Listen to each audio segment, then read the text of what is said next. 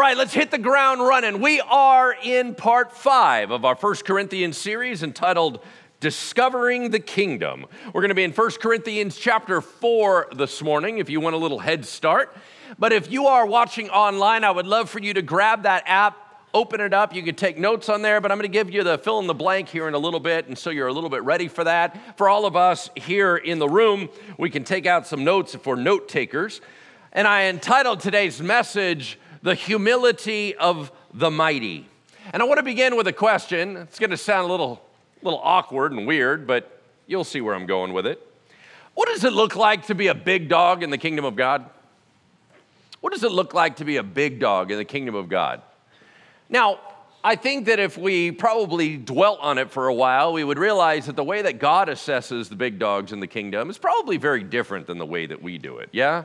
Uh, I am completely convinced, have been for most of my life, that if we were all ordered in a line in heaven as to who's a big deal, I'm quite certain that a woman from Edna, uh, named Edna from Ohio, that no one knows, will be in the front of the line.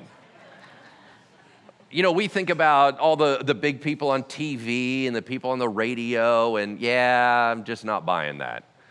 I think it's probably Edna. What does it look like to be a big dog in the kingdom of God? And what I mean by that is a Christian influencer, a Christian leader. If I'm going to talk about leadership, I'm not interested in titles, I'm interested in influence. If you have influence and you are a Christian, you are a Christian leader. You may have influence over your children, you may have influence over your friends. You may have influence at work, you may have influence in sports. I don't know where your influence is, but if anybody is looking up to you, you are a leader. So when I talk about leadership, that's what I'm talking about. So what does it look like to be a influential leader or a big dog in the kingdom of God? Well, all my life, I've always been kind of the leader in whatever arena I've been in. So people from the outside would say, oh, well, Lance, he's a big dog. And I, I, can tell you exactly what it feels like to be one of those in the kingdom of God. It is not sexy. it is so much a drag in comparison to what you thought it was. Woo! It is not all that big of a deal, right? It, here's the reality Jesus runs an upside down system. Yes? He launched a servant leader model with his movement. The very king of our faith died on a cross at the end of his tenure of earthly ministry. Jesus suffered that we may thrive, died that we may live. So, what do you really think his big dogs are going to be like? If our king suffered and gave, then what do you think he expects of his leaders? Does that make sense? Same exact thing.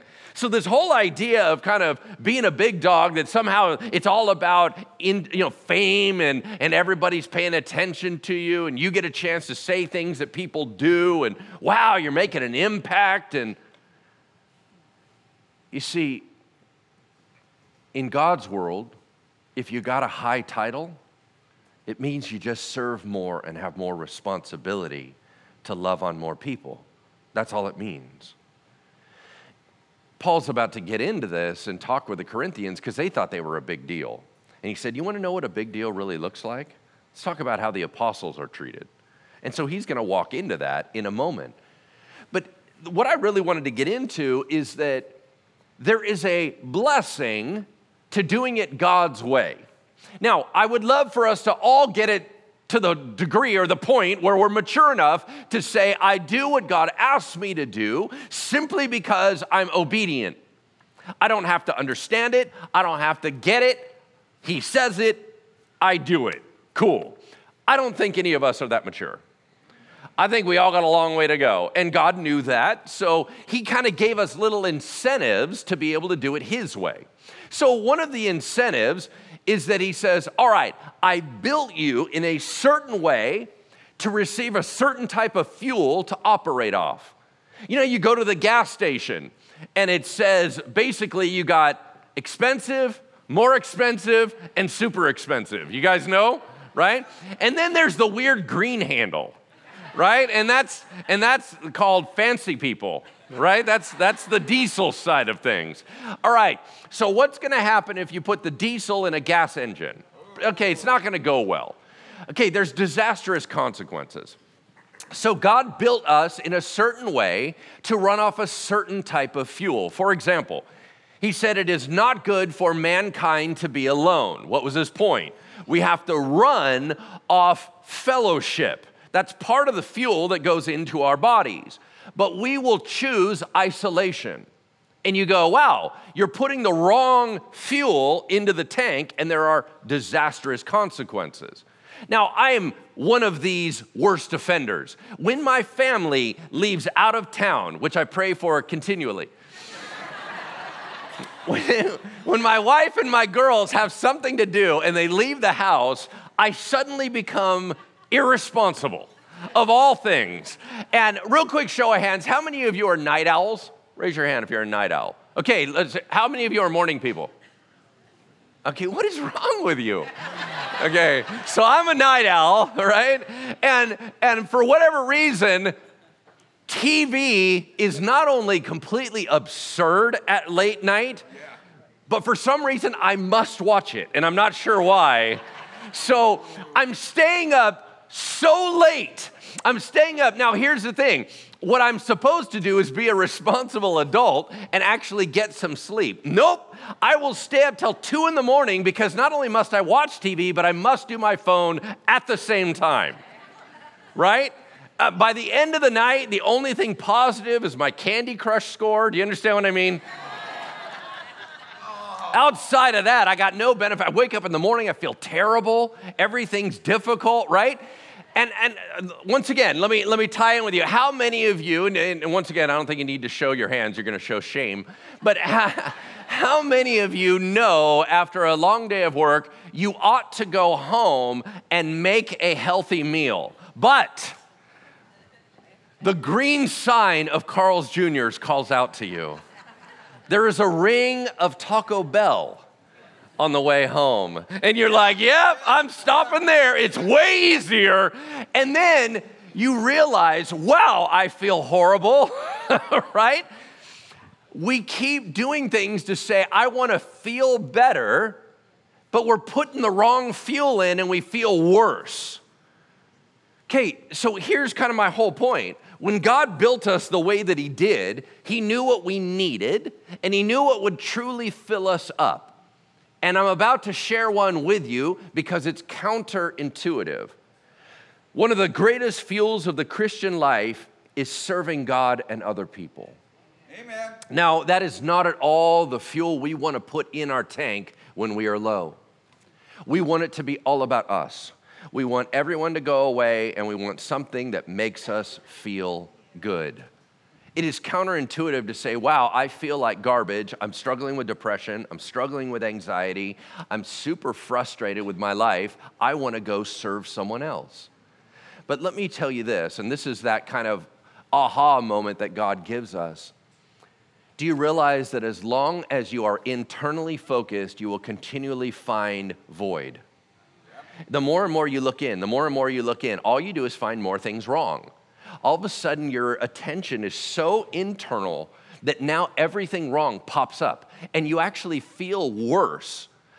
This is counterintuitive, but when you are feeling bad about you, I need you to get your eyes on something else. I need you to get your eyes on serving someone else. And you go, but I don't have anything in the tank. That is the fill in the blank of this morning. Let's take a look at it. There is power in serving. There is power in serving. Why? Because we, according to Scripture, are plugged into an outlet of heaven. He is the vine, we are the branches. Apart from Him, we can do nothing. But if we're connected to Him, we bear much fruit the way that the wall socket works is that there's going to be power available. But it's only when you plug something in and it's utilizing that energy does more need to come through. As long as you're not using any of it, there's no point in more energy coming through. Same thing here. If we are not using our gifts, if we are not using what God's given us, if we're not expending out and serving, then there's no point in more Holy Spirit, fresh power coming through us. It's just a waste. It ends up getting dammed up, and you no longer have a fresh experience with God. I would suggest to you that every one of us need fresh experiences with God every day, but you're not going to get more until you use what you have.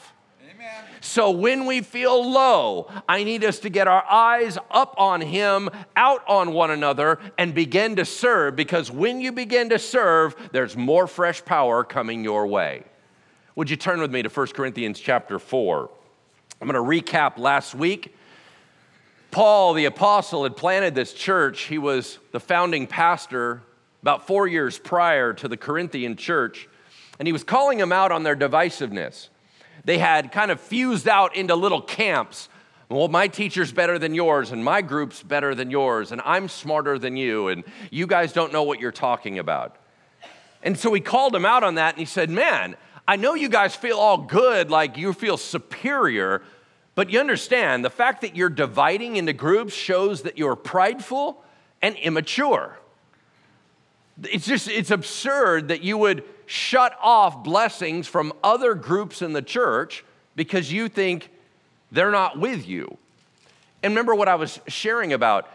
Paul said, Everything is ours. If we're all one family, we're supposed to be able to celebrate blessings no matter what camp it comes from. It's very silly to be able to be a conservative, hear that a revival broke out in a charismatic church, and you can't celebrate it because they're all those weird people, and I bet you it's probably demonic anyway. And we start saying all kinds of stupid stuff. We can't celebrate it. Then you got all of us that are charismatics looking over at a conservative church, and we're watching Bible literacy in America go down. We're watching a conservative movement that's trying to get Bible literacy up, trying to get doctrine more accurate. And when they do that, all the charismatics can't celebrate because they're like, yeah, they're all dead people anyway. Man, they're dry inside. They ain't got no life, no Holy Spirit. And you're like, why are we not celebrating our families' wins. Why are we walling off and we can only celebrate our group? That doesn't make any sense. So we said, You guys, I just need you to understand you're looking at all the leadership and your groups wrong. We are simply servants. God is the big deal. Yes, your leaders should be respected, they should be honored, they should be obeyed, but they should never be worshiped. That's only for God alone, right? That's where we pick up the story right here in 1 Corinthians chapter 4. Would you turn with me to page 953 if you haven't already? I'm reading out of the ESV, the English Standard Version, uh, page 953, 1 Corinthians chapter 4, verse 1. I'm going to read 1 through 5, and then we'll pause and we'll talk about it. Paul says this This is how one should regard us as leaders or big dogs in the faith, as servants of Christ and stewards of the mysteries of God. Moreover, it is required of us as stewards that we would be found trustworthy. But with me, it's a very small thing that I should be judged by you or any human court. In fact, I don't even judge myself. For I'm not aware of anything against myself, but I am not thereby acquitted. It's the Lord who judges me. Therefore, do not pronounce judgment before the time, before the Lord comes back who will bring to light the things now hidden in darkness and will disclose the purposes of the heart. Then each one will receive his commendation from God. All right, let's talk about this for a moment. Underneath this entire letter is a tension. The Corinthian church is rejecting Paul's leadership. They don't want him as their leader anymore. They don't want the Apostle Paul to be their pastor. You see, they've seen other leaders, and other leaders are more impressive, and other leaders can speak better, and other leaders can do fancier things, and they want to upgrade. So when Paul comes back in and starts bringing in correction, if you don't respect your leader, you won't receive correction from them. So they started pushing him away. They're like, we don't, we don't think you are the authority. You don't get to tell us what to do. You don't have the right to speak into our lives. And they're shoving him away. So he has to simultaneously explain humility and that he's their authority. How in the world do you do that? Well, it gets kind of messy, and that's why this book is a little bit messy. But this is the important part. Why are they pushing back on him at all? Why are they not simply submitting and, le- and, and living in what he's asking them to live? Pride. Pride. You guys, we all want to lead. We all want to lead. None of us want to follow, and you're like, mm, hold up. Pastor, that's actually not true. My personality, uh, Pastor, is that I already have a planned statement for when we get in the car after service. Here's what's going to happen someone in my car is going to say, Where do you want to eat? I'm going to say, I don't know. Where do you want to eat? I already have it planned on my phone. I don't even say it anymore. I hit a button and I just play it for people. And then you're gonna you're gonna ask me on anything. Hey, do you want to go shopping? I don't know. Do you want to go shopping? See, Pastor, I'm completely fine following anywhere somebody goes. All right, let's pause on that. Yes, in one element of your life, on things that don't ultimately matter to you, you're willing to follow. Let me get into the business of what you really care about and tell you what to do. We're gonna find out if that's gonna tick you off, right? We all wanna lead, we all struggle with following. Most of our pushback on leadership is a veiled way of saying we wanna be the leader. We would never push back if we didn't think we knew better, right? So when you struggle to submit, understand what's really going on. You think that you're in charge, all right? Is this surprising to us? No, we are Americans. I want to talk for a moment about our nation. How did we start off? It's interesting, we call it a revolutionary war. Uh, every 4th of July, what do we celebrate? independence. What that means is we kicked your tail. What it means is now you don't get to tell us what to do. You were trying to be all tyrannical and be all over us. You know what? We won. That's how it works. And every year we're gonna shoot off fireworks and make it look like there's another war that we won. And so we're gonna consistently tell you, you don't own us. We get to do whatever we want, whenever we want. That's how our nation kicked off. We celebrated it all the time independence, independence, independence. Then, along the way, half the nation decided they hated how the government was running things, so they picked up guns and we all started killing each other. It's called the Civil War. One side lost. They were forced to be told what to do. They've been bitter about it ever since. They're still struggling with it, right? There's all this resistance. Then we ended up getting caught up in world wars and different things took our attention away. But then all of a sudden, post World War II, we end up having this boomer generation rise up, and y'all had to fight the government on everything. It was like no matter what happened, we were gonna protest. Man, we're gonna protest this and protest that, and this isn't right, and that isn't right, and you're not doing it right. And it was just like rebellion central in the 60s and the 70s. And then all of a sudden comes my generation. I'm Gen X. I'm your guys' kids, right? When we grow up, we see that after you got in power, you're just as corrupt as who you kicked out. Exactly. And so we went, you know what? There's no point in trusting anybody. So we now determine it's not that we're resisting the government, we just hate everyone.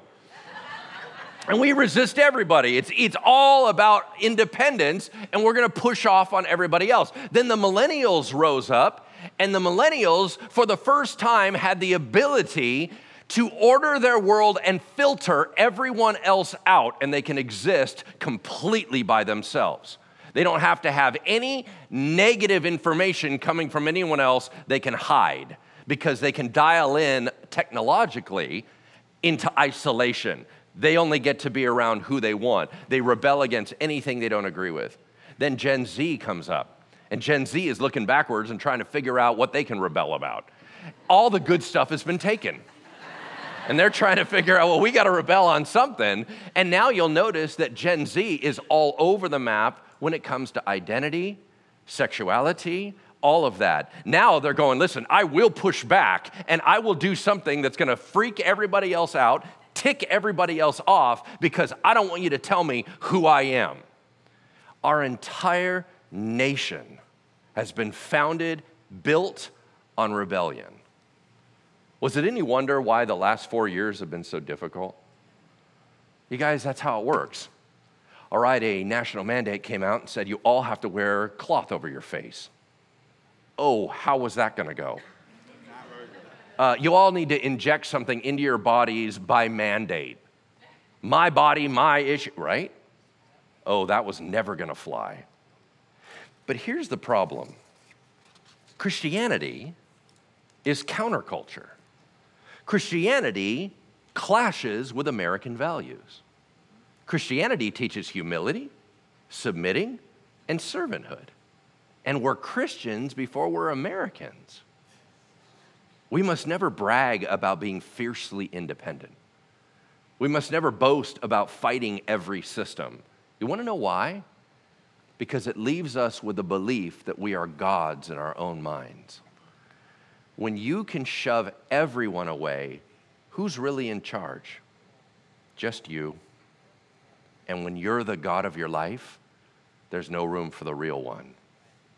We have to be very careful on what's happening in our spirit. Is there time to rise up when there's something that is terribly wrong? Yeah. But we rise up about everything. And I'm not quite sure that's the spirit that we need. So, what was Paul saying again? Right? He said, This is how you should regard us, big dogs. We're servants of Christ and we're stewards of the mysteries of God. Every Christian influencer should do more discerning than strategizing. What does that mean? We all think that we need to come up with better ideas. I think we need to come up with God's ideas. Our job then is to hear what He is saying, and that's the most important question you'll ever ask. What is God saying? Once you hear it, your job is to implement it. And here's where we fail to be trustworthy. Paul said, as far as being trustworthy, every Christian influencer should be trustworthy. Here's where we fall short. There are many of us that have very soft hearts. We'll get in a church service, we'll hear a podcast, we'll hear something on the radio or on TV. We'll be motivated to say, Here I am, Lord, send me we will actually say, God, I'm ready to do whatever you want me to do. And that is good and glorious. Here's the problem very few of us ever say, Lord, the task you gave me is finished. Jesus not only said, Father, I'll do whatever you want, but on the cross, he said, and I nailed it. Paul said, God, you called me, I'll do whatever you want, and at the end of his ministry, he said, I've poured myself out completely and I'm ready to go. You guys, part of being trustworthy is not just starting with a soft heart, it's finishing the program. We're not always great at finishing.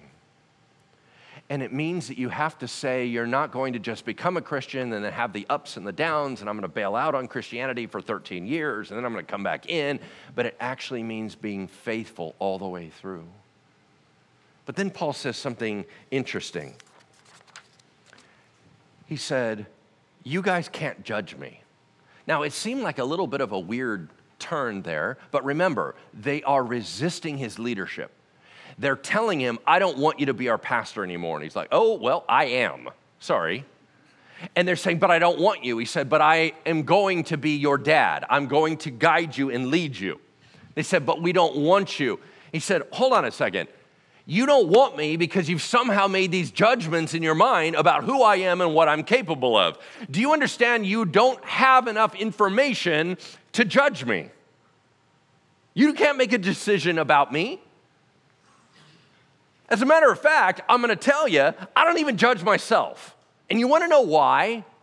Because I know full well that I could be self deluded. Right now, I feel like I'm completely legit before God, but that doesn't mean I'm innocent. There's stuff that I'm not even tracking on that I'm messing up. There's things about my heart that are askew, and I don't even know it yet. I haven't even heard the message that would convict me about something that's wrong with me. So I don't judge me, and you don't get to judge me. Only God judges me because when Jesus comes back, everything's going to be obvious. Everybody wants to be able to say this ministry is good, this ministry is bad, this person is good, this person is bad. I know everything. You don't know everything. Okay, so let's talk about this. What's the difference between making decisions and determinations and judgment? Because they're not the same thing. The Bible is very clear that we are to look at the fruit of things and make determinations. What that means is we're assessing the information and we're doing our best. You don't just blindly walk through the world and you got toxicity on you. You got to make some boundaries, you got to make some healthy choices. Is that correct? That's what the Bible says. So, what's the difference with judgment? Judgment means, and I've examined the entire matter, and this is all it will be, and it will never be more than that. No human being can make that determination. And you go, well, I don't ever do that. Yeah, you do, and so do I. What we'll do is we'll write people off. That dude's a loser. You know what you just did? You just snapped the door closed and said, and it'll never be more than that. You go, I didn't say that. Yeah, you did emotionally. You're not even interested in checking back in. You will say, this leader's bad, this group is bad, and they'll never be otherwise. What if God brings a revival into their camp? You gonna look at them again? Nope, they've already been written off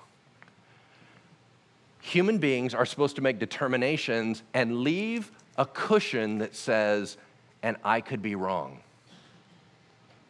If you ever have a cushion of I could be wrong, you're not in danger of trying to be the ultimate judge. Does that make sense?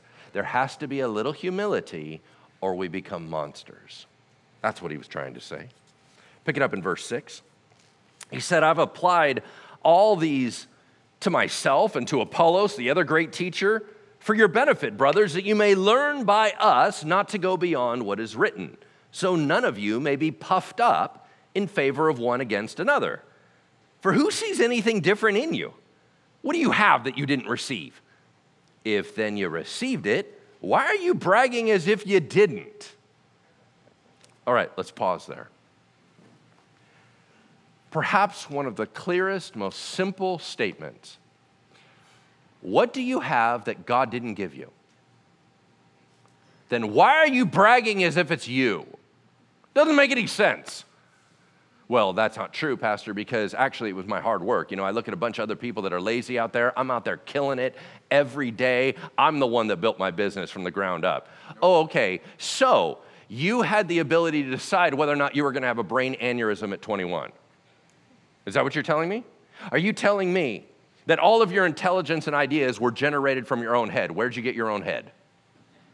Where'd you get any of your thoughts? Where'd you get any of the ability to have your heart beat? Where did you get any chance to be able to have a system that works? You keep telling me it's you, it's not you. Everything you have received is from God. So why are you bragging like it's you? If you borrowed something from someone else, you don't brag about it, it's not yours. You're just thankful for it. And I think we need to be in more of a thankful place than a bragging place. Verse 8. Now, 8 through 13, I have to explain because Paul is ticked off at this moment and he is about to unleash what's called holy sarcasm. And he's about to get super nasty, right? So let me, let me read through with this and I'll explain what he said.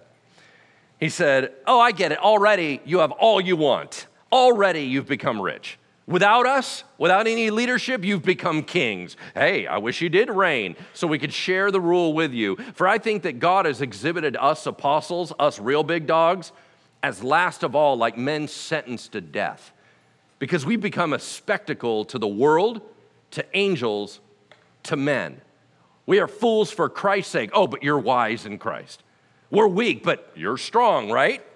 You're held in honor, we're held in disrepute. To this present hour, we hunger and thirst, we are poorly dressed, we are buffeted, we are homeless, and we labor working with our own hands. When we are reviled, we bless back. When we are persecuted, we endure it. When we are slandered, we entreat we have become and are still like the scum of the world, the refuse of all things. That's angry Paul. Wow. So he's venting there on them and saying, okay, let's replay this, guys. How do you view yourselves? You're pushing back on me, telling me you don't want my leadership. So who do you think you are? All right, let's go through it.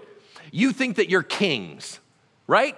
That you're wealthy, superior, you're the prime authority. Nobody can tell you what to do. Oh, I get it. You're wise, right? You know better. You're strong, you're more powerful, right? You're worthy of honor, you're so impressive. You know what it really looks like to be an apostle in real life? Let me tell you what it really looks like if you're a big dog in the kingdom. You see, we're last of all, we're the expendable ones. God will kill most of us off. We are like men sentenced to death. We are bound to a cause that will lead to our demise. We're fools. We're trusting, believing, and teaching absurd things. We're weak. We are just struggling to make it to fulfill our calling. We are held in disrepute because we're disrespected every day. We are physically needing. All of us are hungry, thirsty. We don't have the right clothing. We're beaten. We're homeless. And you know what?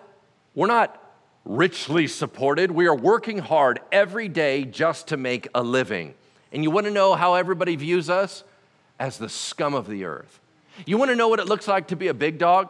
Corinthians, you keep telling me that you're so impressive. You keep telling me that you got it and you don't need me. You want to know what it really looks like to be a big dog? Like that. You want to talk about the apostles that walked around Jesus. Yeah, one's alive, all the rest are dead. You want to talk about what it means to be influential? I'll tell you what it means. Nobody gets you, it never goes your way, and you're constantly pouring out and getting nothing in return. That's what it's like. So if you want to play the game about who's bigger and who's badder, you or me, I think you're judging on the wrong classifications. You want to know while we're suffering all that, you know how we have to act? We're held to a higher standard. Here's how we act. When we are reviled, we don't trade insults. When we're persecuted, we don't fight back. When we're slandered, we don't fight. We try to be fair. I feel like God is exhibiting us like walking billboards, and whatever message He wants to say that day comes at our cost. That's a big dog. There you go. Wow, right? Pretty intense. Okay, let me ask a, a question because he's blasting them because they got so gifted and so impressive that they got arrogant. So, how does somebody who's super gifted not become arrogant. Like we all kind of go, ooh, I don't want to be a Corinthian right now. Eee. Right? So let's talk about you. I would suggest every one of you are the big dog in some regard. There's something you're really good at, and you're probably better than everybody else around you. It might be your work product, it might be your natural gifting, it might be your brains, it might be your physical prowess, I don't know what it is, but there's areas where you might be better than everybody else. In that area, how do you not become arrogant?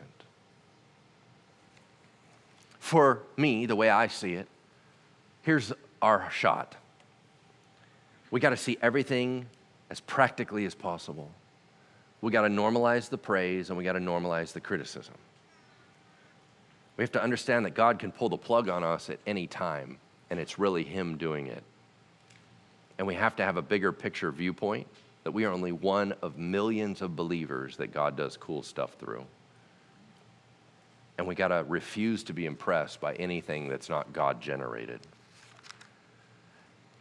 But ultimately, here's what it comes down to we all should be confident, not arrogant.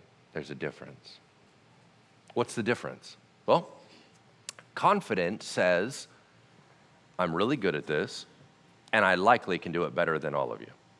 That's confident. You know what arrogant is? I'm just a better person than you. You're a lower quality of human.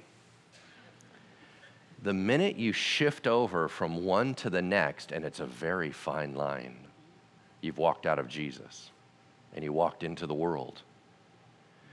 You see, I believe that saying God has built in me something magical and wonderful glorifies God. I don't think humiliating yourself and demoting yourself, I'm nothing, I'm garbage, I don't think that glorifies God. I want you confident. There are certain things you can do better than everybody else. Be confident. But the minute you think that you're a better level of human being and everybody else isn't worth your time, and you look down on them, you shift it over and we lost you, right? Yep. Pick it up in verse 14. I don't write these things to make you ashamed, Corinthians, but to admonish you or correct you or rebuke you as my beloved children. For though you have countless guides in Christ, you don't have many fathers. I became your father in Christ Jesus through the gospel. Let's pause. He said, I'm not trying to tear you down, I'm trying to correct you. You go, yeah, but it still feels like a beating. What's the difference? Motivation, heart. If your intention is them to be stronger at the end, it's correction. If your intention is to tear them down, it's destruction. He said, At the end of the day, I need to deconstruct, but I'm interested in reconstructing you and leaving you stronger than I found you. Why? Because I'm your dad. They're like, What are you talking about? He's like, You remember when I came up and I shared the gospel with you and you didn't know anything about Jesus? I watched you come alive I watched the Holy Spirit come into you. I watched you be transformed from the kingdom of darkness to the kingdom of light. I was there at your birth. I have a connection to you that other people don't have. I get it. You got a whole bunch of people that look out for you. You got a lot of different guides, you have a lot of different mentors, you have a lot of different disciplers, but you only got one dad. You go, well, what's the difference between a guide and a dad? Guides have a very narrow lane and they're only interested in that narrow lane. Parents care about the whole package.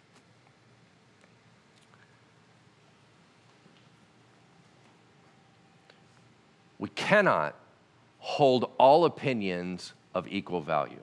Here's what I mean. Let's use it with our kids and then we'll bounce it up to us.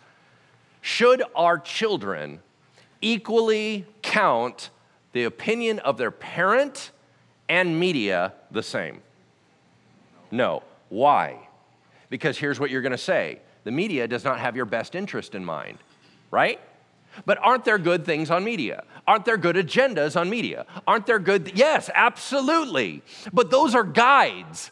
Those are mentors. Those are people that are only interested in one thing. They're not looking how the one thing impacts the other thing that impacts you holistically, and you end up worse.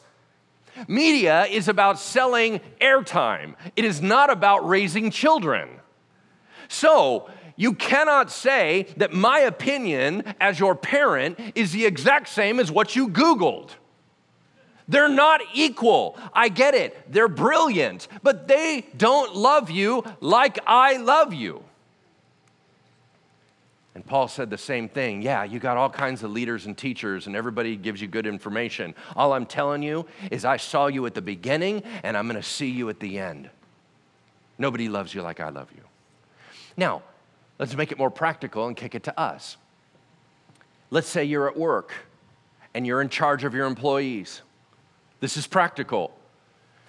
If you care about your employees, your love for them will whether you know it or not, purify a lot of what you say and your motives. If you don't care for them at all, you're going to bleed dysfunction on them. You just have to know that. What's the point?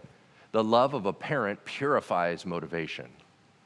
The love of a leader purifies motivation. When you only have disdain for the people you lead, you're going to hurt them.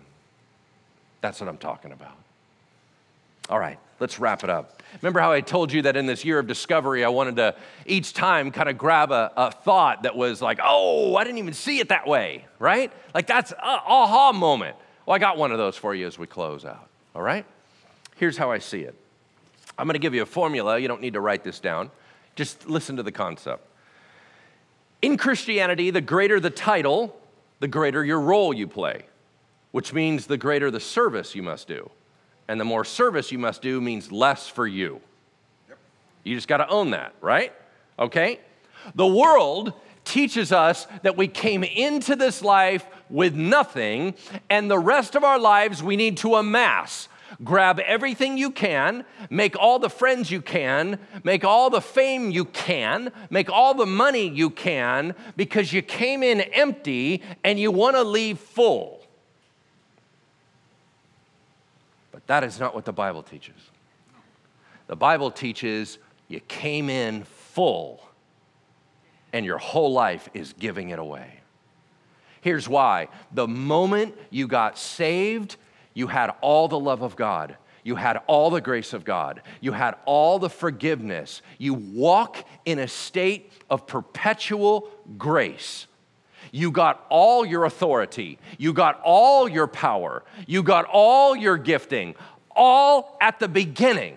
Your tank is full. Your job is to give it away and give it away and give it away and give it away and give it away because when you give it out, more can flow back into your container. Christianity says, I need you to distribute that I might reload. It's vastly different than the world. If we follow the world's wisdom, we will clutch what we have too tightly because we're afraid we'll lose it. If you do it Jesus' way, the point was to release because you're getting more anyway. Amen? All right, let's close in prayer. Can I have the prayer team come on up here? Heavenly Father, we thank you for today. We thank you for your word. Uh, Jesus, that you enacted this. You're the living word. And Holy Spirit, we would have never seen any insights if you didn't show it to us. God, we could have gone over that passage a million times and never saw it. But today we are blessed. God, we leave here filled up. We leave here believing that we are full. Would you just show us ways to give it out as you backfill us? In Jesus' name we pray. Amen.